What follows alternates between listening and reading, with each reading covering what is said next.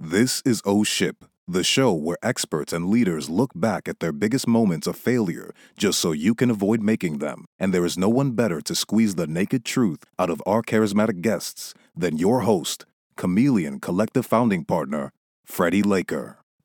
Ladies and gentlemen, welcome back to the O Ship Show, the podcast where we explore the trials and tribulations of leadership and entrepreneurialism. I'm your host, Freddie Laker, and today we have an extraordinary guest who has made it his mission to create positive change on a global scale. In fact, today's episode will focus on the transformative power of entrepreneurship and its ability to tackle some of the world's greatest challenges. Joining us today is Ben Lamm, a technology entrepreneur with an impressive track record, including five successful exits to companies like Accenture, Zynga, and LivePerson. But what sets Ben apart is his unwavering passion for startups, emerging tech, and actually addressing critical issues such as climate change, loss of biodiversity, and the future of the planet.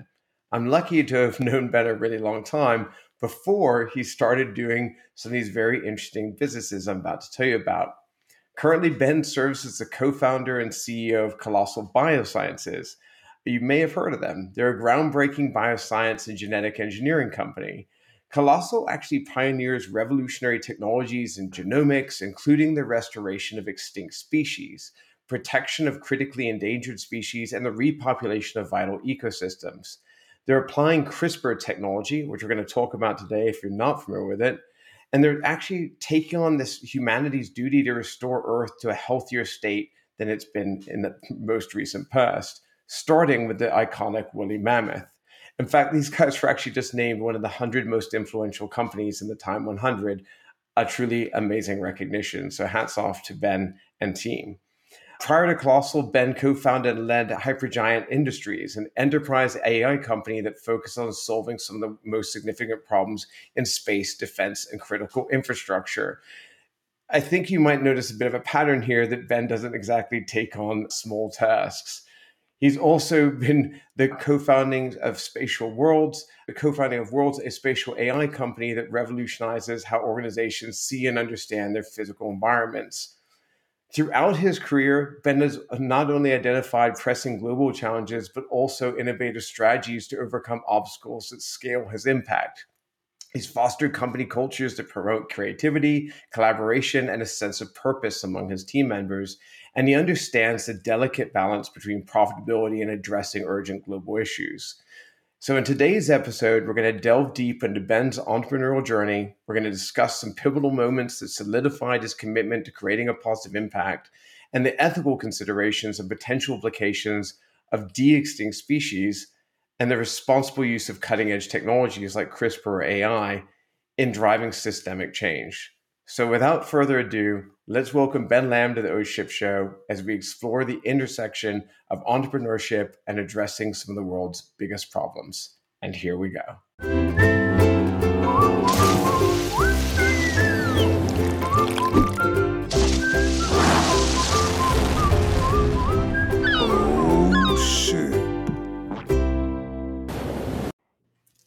Ben, welcome to a ship. How are you? Great. Thanks so much for having me. It's great, great to have you. I can't help but not notice the prolific amount of mammoths that you have behind you, totally on brand. I'd love to explore your, I don't want to call it a toy shelf, but definitely a memorabilia shelf back there. Yeah, I, I like books and then I get given a lot of really interesting things. I think I may be over indexed in mammoths currently, but, but I'll take it.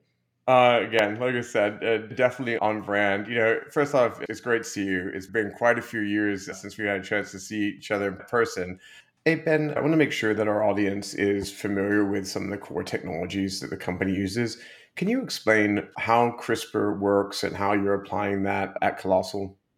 Yeah, what people don't realize about the entire gene, you know, editing field is we heard in the 90s we had a lot of promises of like gene therapies and they'll be able to make customized drugs for you and, and whatnot. For us, though, you know, the discovery of CRISPR by a lot of people that were involved in that, from Jennifer Doudna to George and many others that were in that journey, you know, kind of opened up and started showing that not only can we manipulate and push the genomes in certain ways, but we can actually change individual single nucleotides. When people actually think about the kind of twisted ladder in the DNA helix, those individual rungs of the ladder can be now changed. In addition to that, we can even knock out segments, right? I mean, it's not part perfect. Sometimes it creates what's called off target effects and it affects things downstream or upstream in the genome, right? And so you have to be, you know, very thoughtful about where you're doing things. There's regulatory regions, coding regions, not like non-coding regions. There's a lot to the genome that I think the general public sometimes doesn't realize, and I certainly didn't realize until I got into the industry.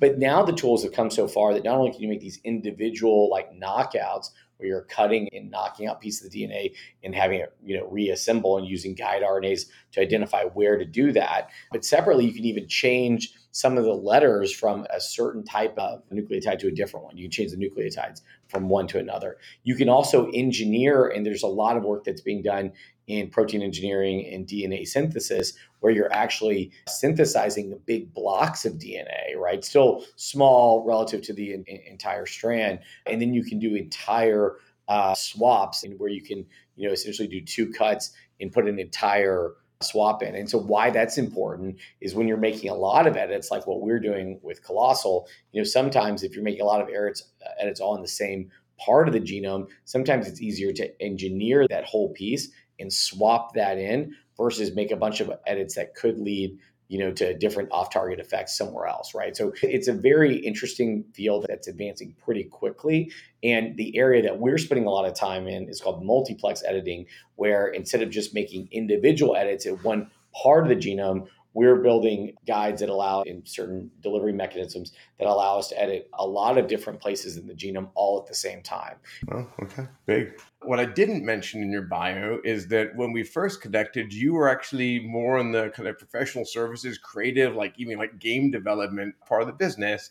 And I want to be clear in saying that while I have enormous respect for any of our brethren that may have, you know, built comparable professional services businesses, you've made this kind of crazy leap into some really, really forward thinking technologies that have major global impacts.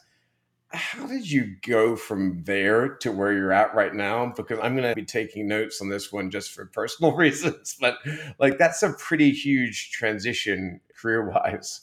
I think I'm insatiably curious, right? And so what I loved about, you know, right out of college, not knowing exactly what I was going to do, thinking about you know solving big client problems and with emerging technologies, right? That was very interesting. But We kind of grew up in kind of the, you know, age of mobile and like, you know, every single business was like starting to like build APIs and other technologies that at this point, you know, now everything runs on these various software systems. So, you know, I feel like our business career started at a really interesting point in software. People people started thinking about user interfaces, people started thinking about user-centered design, people started thinking about applications and what they could do for their businesses and how software could help revolutionize their business businesses. And so, you know, I don't like to think of myself as a product person, a science person, and a client services person.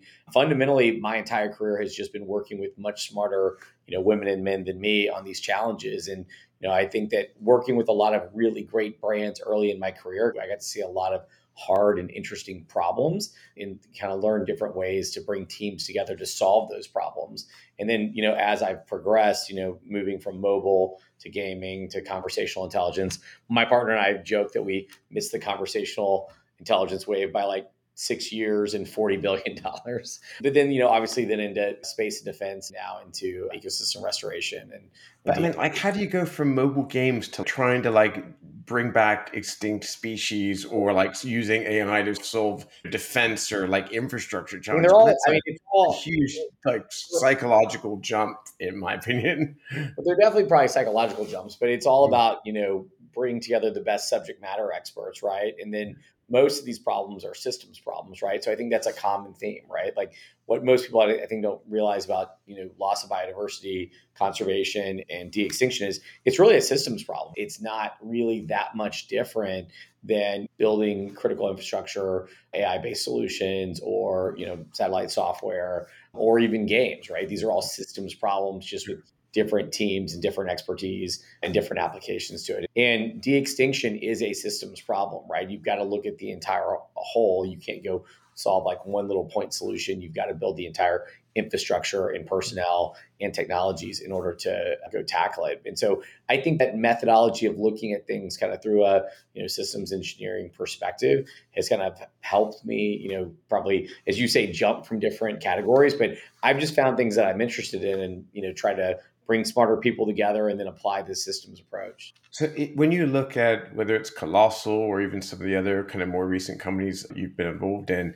did the problem present itself to you through maybe a third party? And then you said, man, th- this is really cool and you kind of immerse yourself in it? Did you kind of seek out the problem because you saw it whether say you read the news or something? Like how did that part of the journey no i wouldn't say that it's been the same for each right? Like so for when we started Conversable, which was a conversational OS, you know, it was a problem that one of my business partners, Andrew Busey, really saw, and he thought that you know the world with like the advent of Alexa and Cortana and others, there was really going to move towards more and more conversational interfaces and natural language processing systems.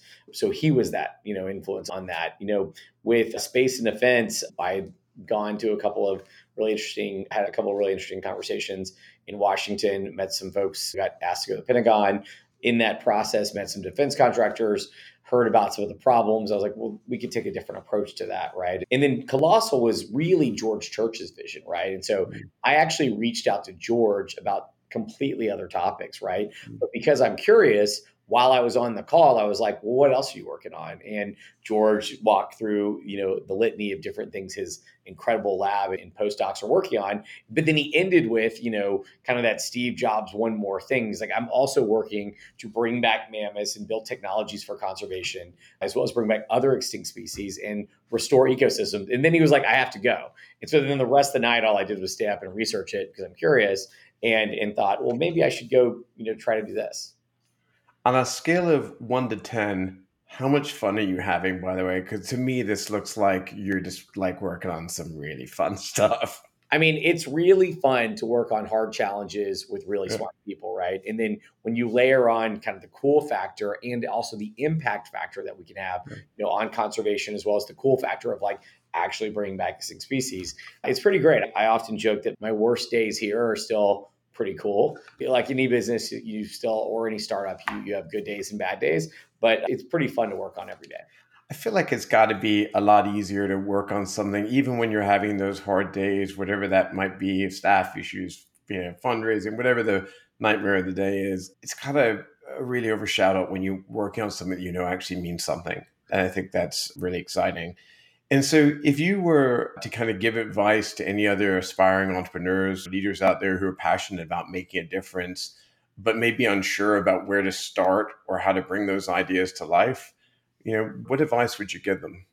I think that you should follow your curiosity. I think a lot of people talk about passion and everyone should do what they're mm-hmm. passionate about, but I like to do things that I'm curious about, right? And that I want to learn more. And so I think that if you take this mentality of never stop learning and you know, trying to continue to learn, advance your skill sets, and if you apply them to some of the world's largest challenges, I think that there's a cultural mind shift in the world where people are wanting to support, you know, not just moonshots, but things that have, you know, potential moonshot applications as well as, you know, have true impact. And I think that, you know, the world's gone through this like transition of companies that were only value creation to value and creation plus impact. And now it's like value creation plus impact plus inspiration, right? And mm-hmm. so, you know, we have so many people that are incredibly supportive of our company, both from investors to advisors to our employees to the external public.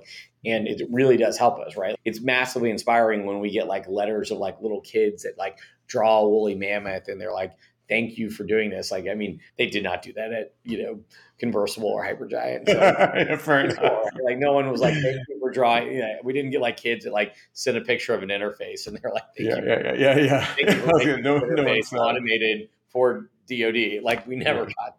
Yeah, I would love to get a PowerPoint deck sent to me by like a six year old who's like, "Your business strategy changed my life." No, that's sadly yeah, yeah. never. never yeah, we, we, didn't get many from DoD.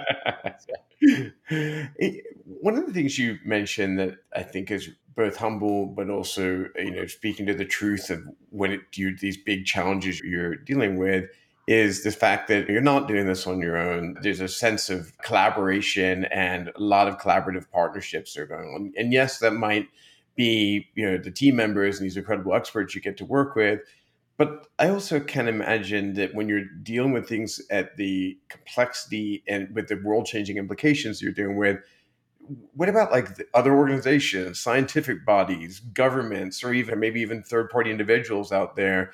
Can you talk a little bit about like basically how the collaboration is important to or not important to maybe driving systemic change as some of these global challenges? Yeah, I think a lot of times people see entrepreneurs and they don't give bigger credits to the full teams. Entrepreneurship is a team sport, right? Like you don't win alone. It is a true team sport. And so for me, I think it's really important to want to acknowledge those teams, but those teams don't end at the walls of your buildings or labs. You know, for us, you know, we work very closely with local governments, federal governments, both, you know, with the United States and abroad with our partners, private landowners, EPAs and equivalents of those EPAs in fish and wildlife around the world, indigenous people groups, and then universities and scientific groups around the world. And so for Colossal, we have this really collaborative approach. And I think it's kind of baked into kind of the cultural zeitgeist of what we're building here. But then I think fundamentally it's also required, right? I think that it's authentic because it's built into the culture here, but it is fundamentally required, right? Like mm-hmm. for us, whether we can, you know, bring back a specific species, like in the case of the dodo, you know, we all are in the US are excited about the dodo, right? Or we're excited about the thylacine because it's cool and it's extinct and, you know, and mankind like eradicated it and can undo the sins of the past. But like it means something different to the Mauritian people or the dodo was actually endemic and then went extinct. Mm-hmm. And the thylacine means something different to the Australian people, right? And so mm-hmm. you really need to be inclusive, right, in these projects, not just from a technological achievement perspective and a long-term rewilding perspective. So we have to take this global perspective to collaboration as we mm-hmm. think about this. As you're talking through some of these examples, when you think about whether it's the woolly mammoth or the dodo bird, so, you know, these are really kind of like classically famous extinct animals. Charismatic megafauna. Yeah, yeah. I guess my point was there like a strategy and maybe starting with those to bring awareness to the technology so that then you yeah. can go and bring it to a broader set of species. Well, our, our original goal was to always be the de extinction company. We started with kind of the Mammoth Project as our flagship, right? Because one, co founded with George Church, he had worked on it for eight years. He had the DNA, he'd been working on the process, designed a lot of the CRISPR guides, had gone through a lot of gene identification work and understanding the differences between Asian elephants and mammoths, and also had applications to how this could help save elephants and help existing species of elephants that exist, as well as rewild them in the impl- implications of kind of transforming the you know Arctic landscape back into kind of the mammoth steppe ecosystem. And so he had this broad vision. So we were like, we're going to start there. And then as we brought on more collaborators, knowing that our long term goal was to expand, both our investors were happy with our progress and wanted to give us more money. Plus, new investors wanted to come in, and then all of our scientific advisors started bringing us, you know, other opportunities. We got introduced to Dr. Pask and the University of Melbourne, so we started working on that. And we're like, okay, the systems approach is scalable, so we can start working on that. And then, you know, we made a lot of progress on that. And then one of our advisors had worked on Beth Shapiro had been working on the dodo for about 18 years. And wow. um, and she was already part of the company. She's our lead paleogeneticist. So she's absolutely incredible. And our investors were like, what about the dodo? And so a lot of it was driven by, you know, kind of feedback from the world, feedback from the community, feedback from our investors and whatnot. Because once you build the scalable system, you know, we can layer on a couple of different species and kind of leverage that infrastructure and approach to different projects because all of them have similarities, slight differences. There's different challenges along each. And we thought that pairing these three together would exponentially create you know new opportunities to mm. solve problems that could apply to you know critically endangered species like birds that we hadn't even thought of yet if you read the news for any, any of our audience out there it's not uncommon that you might run across some article talking about how we're entering actually another great extinction you know and it's a mammoth problem yeah, I couldn't resist that. No, no, it, yeah, it's like, we get lots of mammoth jokes and we get lots of Jurassic Park jokes. I don't think I've ever been on stage where they haven't played the music. Like, See what we did there, and I, yeah, yeah, you're like, I know, I couldn't resist. But we are going to lose, to your point, we could lose up to 50% of all biodiversity between now and 2050 if we don't do anything, right? And so if you look at existing conservation, and conservation is great and it works on a small scale, unfortunately, humanity's moving at humanity's speed and you know we are eradicating species, we're polluting environments, we're changing the climate, we're eradicating forests and wetlands and other locations where some of these species lives. And so we're creating a acceleration into this next mass extinction event mm-hmm. where it's triggered by kind of global catastrophe or you know existing external forces it's us and so mm-hmm. you know i think that the work that we can do can be helpful to give new tools to conservation and arm them with tools of today versus you know fighting this terrible you know war against loss of biodiversity with the tools of you know 100 years ago. Like just rounding up land and like protecting it and pretending and putting people on it to prevent poaching and crossing our fingers is just not the right approach. Like we need to be biobanking using genetic rescue, mm-hmm. using next gen sequencing technologies as well as genetic engineering technologies to reintroduce biodiversity genetically. You know, we have these tools, right? But conservation is massively underfunded. So part of our thesis was we will, you know, one build this like long-term de-extinction toolkit. So, you know, not to be too dystopian, but we can undo things if it gets to that point, right? I think that needs to be in humanity's treasure chest of tools. And then separately, you know, we can advance the technologies to apply for human healthcare and then subsidize, you know, that into conservation and then give tools to conservation groups so that they can go faster. I don't know if this is something you're comfortable talking about, but is it possible to kind of share what the kind of like cost to bring a species back is? And I assume that part of this. It's like, you know, we talk about people, you know, producing lab grown meat, you know, hamburgers 250 grand now, but if we keep working on it, then eventually yeah, yeah, yeah. it's, it's, it's similar. Like, I'm guessing the same like, applies here. Yeah, we've gotten feedback where people are like, well, this is just going to make it where people, you know, think that we can just bring anything back. So, you know, this is very expensive. This is very hard. To your lab grown meat problem, I think that the per you know ounce cost of lab grown meat just like the per ounce cost of like bringing you know engineering living life will continue to go down. But this is not something you can do with like a hundred you know thousand dollar grant. And that's what yeah. george had received before on this. I mean this takes hundreds of millions of dollars. Yeah. at colossal we've got over 100 scientists we also work with 30 postdocs that we fund around the world. You know, we've got four labs, the latest and greatest in technologies. I mean, even our microscopes are like we use laser assisted IVF. And I mean, it mm-hmm. is some of the most advanced uh, technologies, you know, in the medical field that are being used on cutting edge medicine that are all applied to this, right? Because it's a systems approach versus a point solution. So that's a lot of infrastructure. That's a lot of people. And so, you know, for us, I think that at, over time that quickly scales down. You know, Animal Five is much cheaper than Animal One.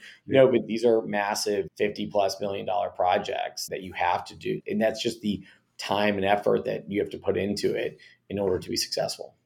Even computational time, right? Like we built an entire computational biology company because of the challenges that the existing tool sets out there weren't you know able to provide. And now that's that technology is now also being applied to human healthcare which is great. It's its own business. It's great for us great for our investors. But we had to go build an entire company and technology stack and, and hire computational biologists you know to, to go solve this and so you like get solving your own supply chain kind yeah. of like thinking you know that's right. amazing so in the spirit of that what would you say the biggest challenge you guys have had to overcome as a company so far has been yeah i think the biggest challenge for us is we're going really fast. We want to be massively inclusive and transparent, but things happen so quickly here, right? And mm-hmm. so one of the things that we knew people would be excited about this and want to talk about it. I think under indexed, we thought that if we just shared peer reviewed papers and we did a couple interviews occasionally and updated our website, that would be enough.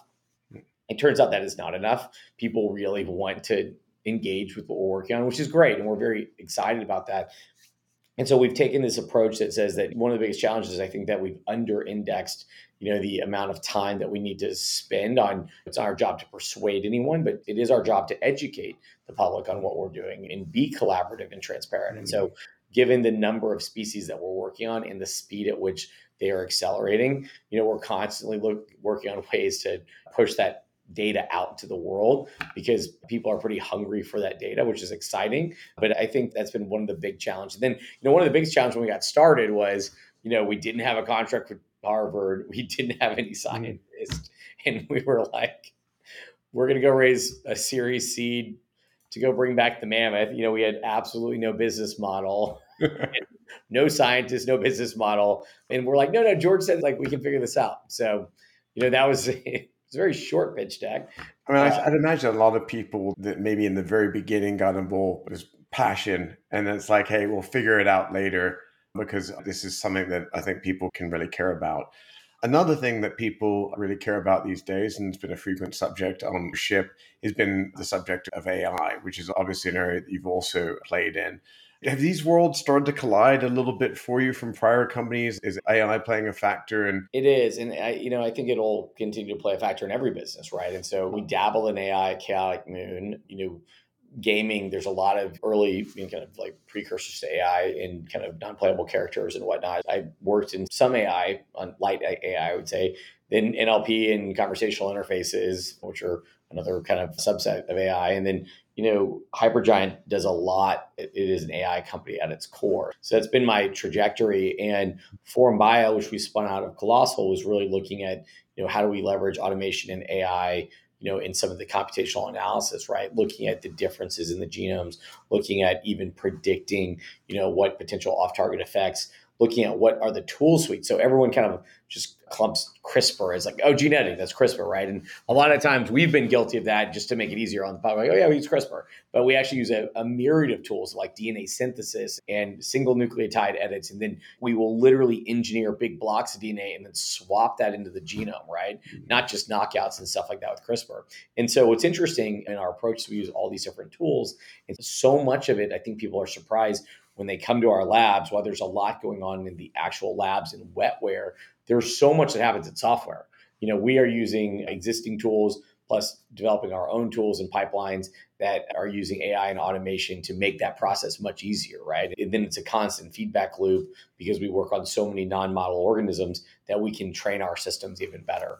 I want to jump back to an earlier subject one of the things with AI is, to your point, being kind of pervasive in almost every industry now.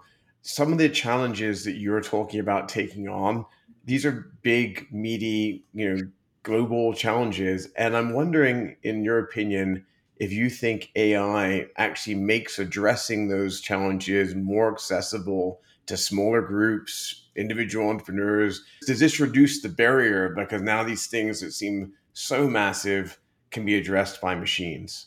Yeah, I, I think so. I think that we will see efficiencies mm. created across most in industries through the application of AI and various automation technologies at different levels, right? There will be many industries that just need certain levels of automation, whereas others will need, you know, much deeper kind of AI data sets, right? And things like, you know, nuclear stabilizing nuclear fusion or de-extinction, right? We'll need kind of harder sets. But I think fundamentally, we as humanity, regardless of what field it is, is creating a lot of data very, very quickly. And it's just not something that's ingestible or manipulatable by humans at this scale, right? And so I think the bigger challenge, you have to have these automated and AI systems in order to look through the data and kind of help make sense of it and, you know, even make either decisions or recommendations you know, based on that data ingestion. I think data will actually make the world more inclusive and will make the world more accessible for people to tackle different problems just because I think the world has a massive data problem, right? And we just can't process it all and even see kind of like comb through it to kind of, you know, find the various needles in the various haystacks. Mm. And I think when you start talking about DNA and things like that in particular, I'm going to talk about the ultimate haystack, so to speak. So, yeah. yeah, yeah, pretty, pretty, pretty biology doesn't work exactly like, I mean, it is biological. Biology feels like software, but it's like the worst spaghetti weird software you've ever yeah. seen. So uh, it's definitely not easy. If you were to go back in your career and think about, you know, again, I can't help but keep reflecting on this kind of journey from when we first met to where you're at and now. Would you have done it any differently to try and get from point A to point B?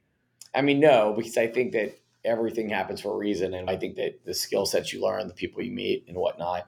But I feel like, to your point earlier about excitement, I do feel that with some of the early work, I've been very passionate about the teams, the cultures, the business outcomes, right? In building that, right? Whereas now I think I'm more in love with our mission and impact, right? Because I'm curious, maybe I have ADD, but you know, going through that journey of constantly trying to learn new areas, but all are kind of through the lens of you know system design, system engineering has brought me to this point. So I probably wouldn't change anything to kind of you know from a causality perspective to get here. But yeah, I will say that I am more fulfilled. And while I always work a lot, I typically work six days a week. Now working more than that, just because this is so amazing. But yeah, I feel like it's easy to lose yourself in that when you're enjoying it and it feels like you're doing something you know, meaningful. So uh, hats off to you. If you're having fun and making the kind of impact you are, then I think that's wonderful. You mentioned a second ago about how you wouldn't change anything necessarily to, because I think it's these experiences and aggregate is what kind of defines who you are and maybe allows you to do the things you can do because of all those you know, accumulated experiences. And so for those of you who may be joining our ship for the first time, this kind of concept of these accumulated experiences that these leaders and entrepreneurs that we're so lucky to have on the show is really a big part of why OSHIP Show exists. And so, what I'd love to ask you, Ben, is for what we like to call on this podcast an, an O ship moment. And for those of you who haven't tuned in before, this is about kind of giving Ben an opportunity to look back in his career and say, what was a moment where maybe it could be early career, it could be his latest venture, whatever it is, just some significant moment where everything either was starting to come off the wheels or completely imploded, went totally wrong, and how you dealt with that. How did you learn from it? How did it change you? Did it yeah. shift the way that you were as a leader?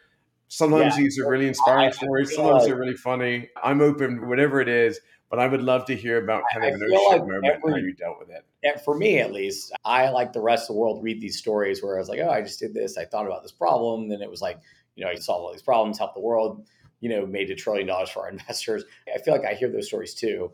I have not experienced that though. I feel like every day is a no ship moment. Unfortunately, I've had everything from like investors pull out to, you know, to employees pass away to, you know, to being sued. You know, I've gone through kind of all the traditional trials and tribulations. Yeah, I can check those boxes with you. Right? So you go through, right?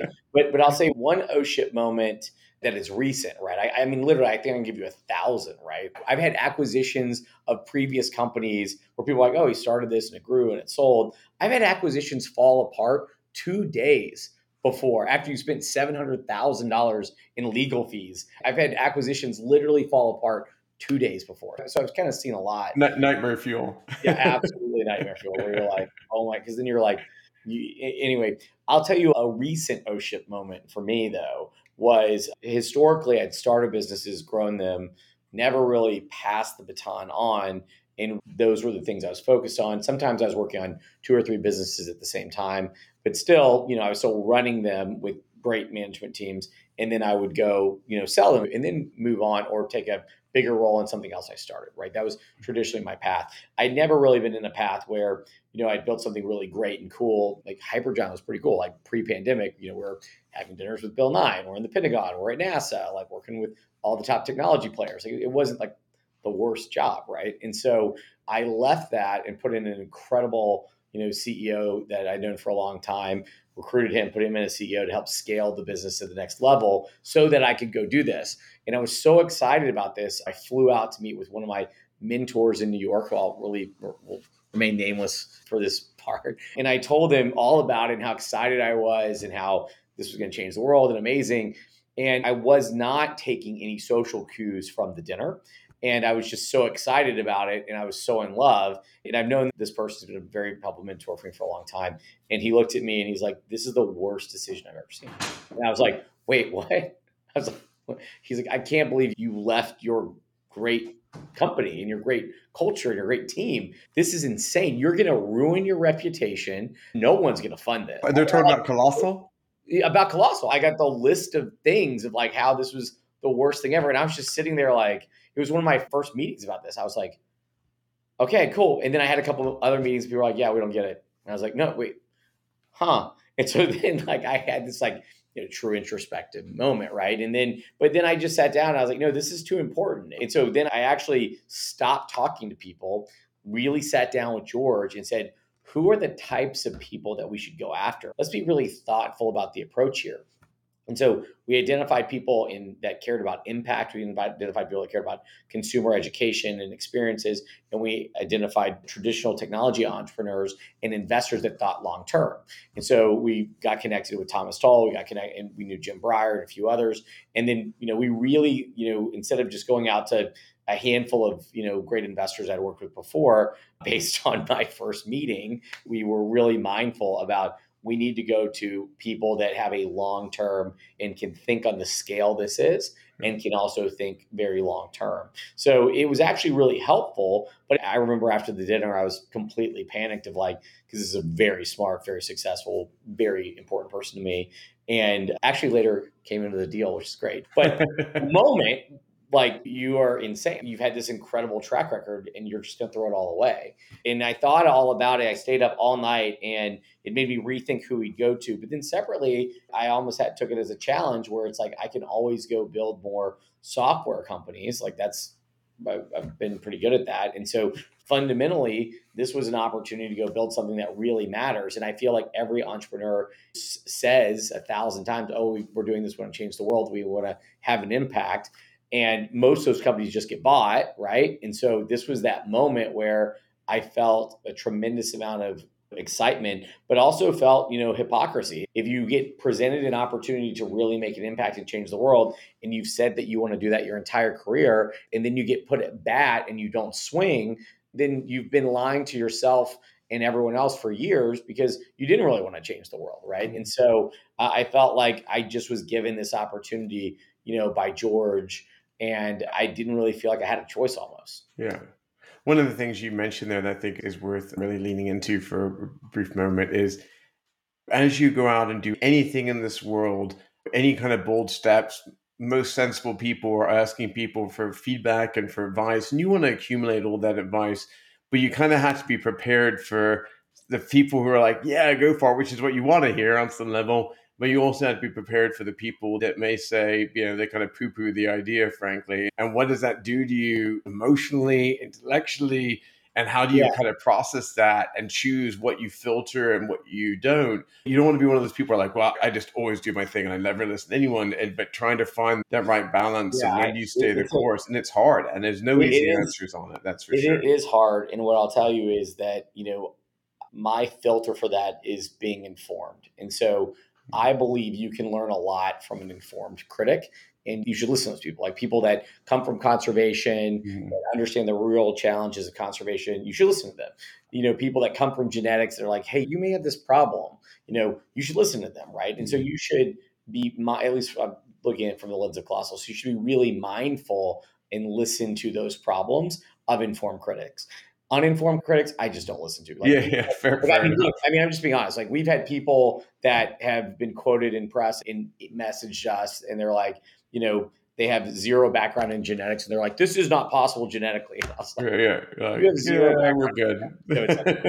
I, like once again, I'm glad that you care enough to say something about it. Yeah, but it just creates noise, right? So, yeah, so for us and for me, I really try to listen to informed critics. Like yeah. if you are eh, knowledgeable in a category and you have feedback and I don't listen to, it, that's a huge miss. So I really try to listen to informed critics, and that's kind of my filter. I love that. I think that's sound advice. I want to quickly take a moment just to thank our audience for tuning in this week. We really appreciate you guys being here every week with us, whether you're you know watching via video or you are tuning in via one of our live streams. If you're looking for different ways to consume our ship show, go to ohshipshow.com and you will see all the different platforms we're doing audio streaming on at this point. I mentioned last week's episode, we're over 15,000 podcast subscribers now, which is very exciting. And you know, if you're tuning in via YouTube or any of the other video platforms where we're sharing files, great. Please leave a like, leave a comment, subscribe. All of those things really help support the show. And you know, this is something we do because we love it. It's never something we're going to commercialize. It's just about bringing great, useful, inspiring, thoughtful content to people that need it. And so, thank you for being here and spread the good word. Ben, awesome to see you, man, and it's really cool to see just some of the incredible things you're doing. It's just too too cool, frankly. I wish I had ten hours to talk to you, but I really appreciate you finding the time. I know you're a very busy guy to come chat with those Shift Show audience today, so thank you so much for that. We really appreciate you. What's the best place for the people to connect with you? I mean, we try to be really transparent. So follow colossal.com, follow us on Twitter, and then I'm on Twitter as well. So those are probably the best places. Awesome. Ben, thank you again. Everyone from OSHIP, thank you for tuning in. We hope to see you next week, and we appreciate your time. See you next week on OSHIP. Bye, everyone.